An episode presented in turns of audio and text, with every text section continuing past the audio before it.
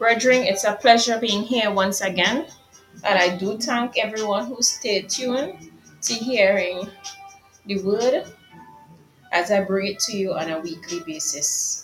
So, all script will be read from the King James Version Bible. Today's segment will be rather short, and I would like to discuss your gifts to missions so that you understand the Great Commission. As I start, in the Gospel according to St. John, the greatest missionary story ever told is recorded for all to behold. Certainly, the Apostle John could not have said more when he wrote in John chapter 3, verse 17 For God sent not his Son into the world to condemn the world, but that the world through him might be saved. Now, according to that scripture, what did it cost God to purchase our salvation?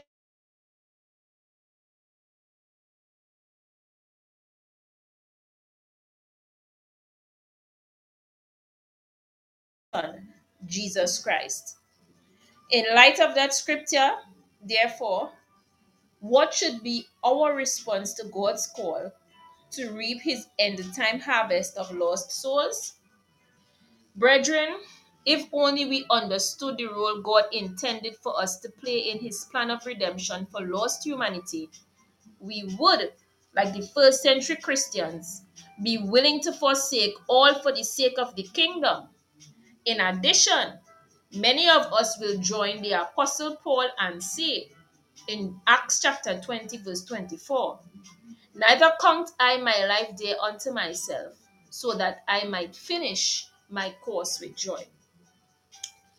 So, the scriptures, brethren, is the degree of commitment that is required if we are to win the lost and dying. This know, O end time saints, God is not simply interested in your finances, not at all. Instead, He is far more interested in your total commitment to His cause. Now, brethren, if you can countenance the dying masses that are heading for a Christless eternity and yet be unmoved by their awful plight, it might be an indication that you yourself have not yet found the light. On this question of missions, Jesus highlighted two distinct financial scenarios that are associated with this important ministry. These two scenarios are highlighted in the two missionary trips on which he sent his disciples. On their first missionary campaign, he instructed them to carry neither purse, script, nor shoes. Neither were they to salute anyone by the way. In addition, he instructed them to subsist entirely upon the generosity of the populace, whose homes were worthy of their occupancy. Matthew chapter 10, verses 1 to 13.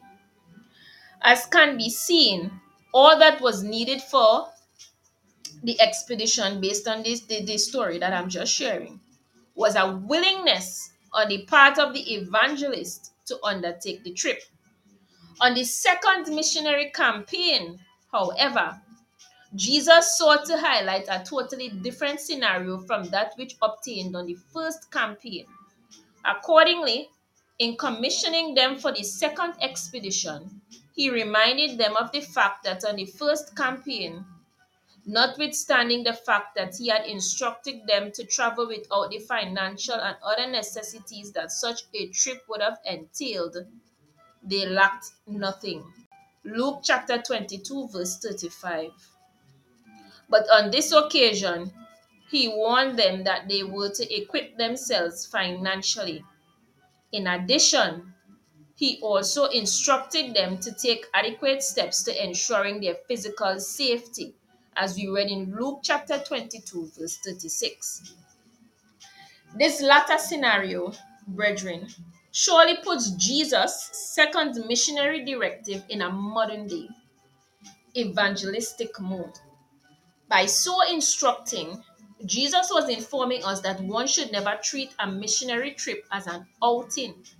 For in many instances, such trips may have to be undertaken with much suffering. And time since, you may not yet be totally committed to risk such serious undertakings. However, if you would but pray and give, your love for missions would still be vindicated. But this know also, O sleeping saints, your inability to go to the missionary fields personally in no way absolves you from your missionary obligations. And time saints, just consider the fact that the doors which for years were closed against all missionary ventures are now wide open to the gospel. Are we going to continue to hesitate while the cults are increasingly knocking at lost souls' gates? Or are we going to wait until it's too late before we do something to help the lost and dying? Brethren, one should never consider oneself to be a true Christian if one were yet indifferent to supporting missions. Now, just imagine for a moment what it must have cost the Father to procure our salvation, and consider also the part that Jesus played for you to have redemption. Then consider your God ordained position in the kingdom. Now, if you could earnestly consider the dying masses that's heading for eternal damnation and yet be unmoved to support missions, there must be a question mark about your salvation. On the other hand, as I come to a close, brethren. After having considered what I shared, exhortation, it is expected that you would henceforth subscribe wholeheartedly to missions. To this end, brethren, I pen you this pertinent missionary poem which goes like this. Now it's much too late, so we dare not wait. For on our commitment hang lost multitudes' feet. Yes, on us, our Lord patiently waits to reverse lost humanity's state. God in Christ reconciled the world to himself. To continue this mission, he enlists our cooperation. For to us, he has given the word of reconciliation. So let's make sure we fulfill this commission. Our work here on earth is but for a time. Soon in his glory we all shall recline. Tis a privilege to work with him at this time, then live eternally with Christ the divine. So that's the end of my segment today, brethren. I will be live next week, Sunday again.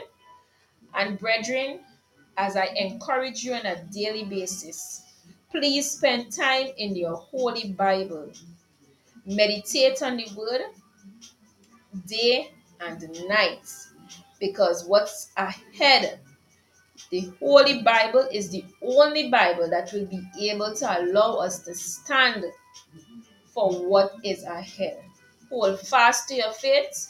Hold to your confessions. Brethren Jesus Christ will be returning and he will be returning soon. Please prepare yourselves for his return so that we all can be with him in this new heaven and the new earth. Now, I love you. Jesus Christ love you. Have a blessed and safe week.